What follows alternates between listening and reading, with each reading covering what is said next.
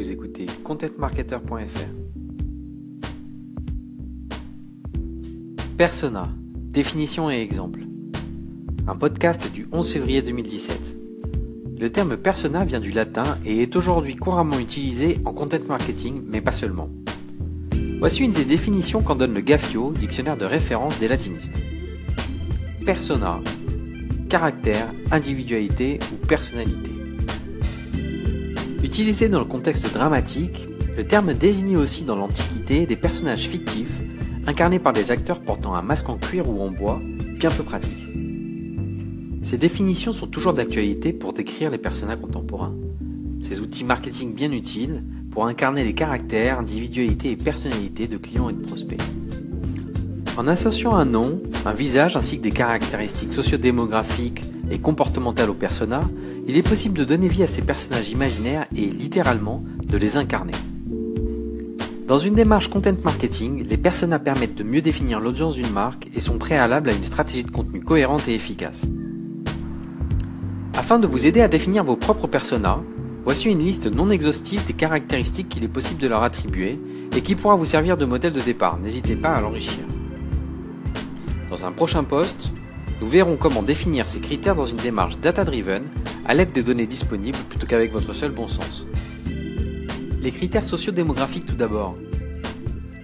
L'âge, le sexe, la situation matrimoniale, la situation familiale, le type de résidence, la région, la profession, le niveau de revenu, la situation patrimoniale, la possession d'un véhicule, la part du budget alloué à l'alimentation, part du budget alloué aux loisirs, le niveau d'instruction, les langues parlées, la religion pratiquée, le sport pratiqué, l'instrument de musique pratiqué. À ces critères sociodémographiques, on peut ajouter des critères comportementaux, souvent liés à l'activité en ligne de votre persona. Acheteur ou non acheteur de votre site internet, visiteur récurrent ou nouveau visiteur. On peut ajouter l'affinité de votre persona avec votre marque sa consommation média également, ou les points de contact privilégiés. Idéalement, on ajoutera les requêtes qu'il va rechercher dans les moteurs, mais aussi la liste de ses réseaux actifs sur les plateformes sociales. Au-delà de ces critères, il peut être intéressant d'ajouter des informations complémentaires. En mettant la touche finale au persona, elles permettront de le rendre plus réaliste. Ajouter une photo, un prénom, quelques verbatims afin de l'incarner, ajouter une biographie, ses aspirations, ses frustrations, définir ses objectifs ou même les contenus qu'il pourrait attendre.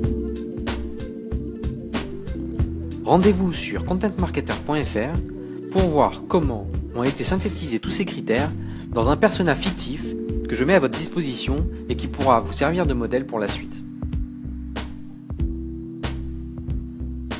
C'était Grégory Dominé pour contentmarketer.fr.